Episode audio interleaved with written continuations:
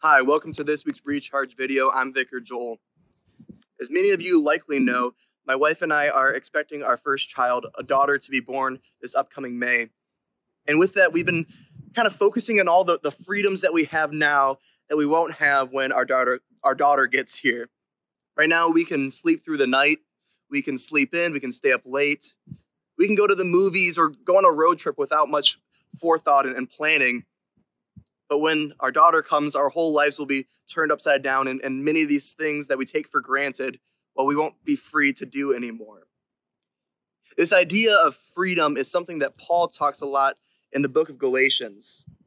We see this in, in Galatians 5, verse 1, that he says, For freedom Christ has set us free. And then later in the fifth chapter is our verse for this week that Paul lists the fruit of the Spirit, saying this But the fruit of the Spirit is love, joy, peace, patience, kindness, goodness, faithfulness, gentleness, self control. Against such things there is no law. You know, Paul lists the fruit of the Spirit in multiple letters in the Bible. But this list right here in Galatians has a certain freedom uh, uh, theme in it. In those last words, against such things there is no law. We realize what exactly Christian freedom is. So often we talk about freedom as me being allowed to do what I want to do, me being allowed to do whatever I want to do as long as it doesn't harm anyone else. And that may be a great thing, but it's also so often a self isolating thing. It forces us to look at ourselves and just worry about ourselves instead of connecting us to the people around us. Well, the freedom that Jesus has given to us connects us with all people.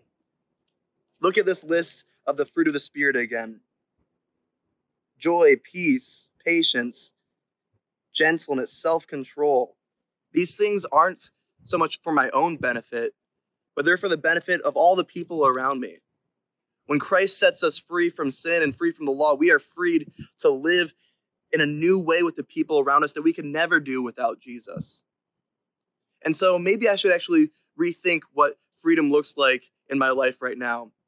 Sure, right now I'm free to do all these little things, but when my daughter comes, I'll be free to love in a new way. You know, I've never been able to show self control to my daughter before, but in a few months, I'll be able to do that. That's something I've never been able to do before, but now I will be freed to do that.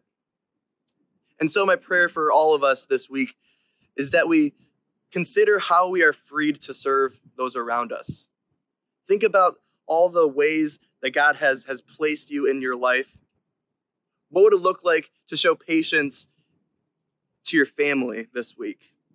Or self control to your boss at work? Or kindness to your neighbor next door? Well, let's try to live into these, these really radical freedoms because against such things there is no law. In Jesus' name, amen.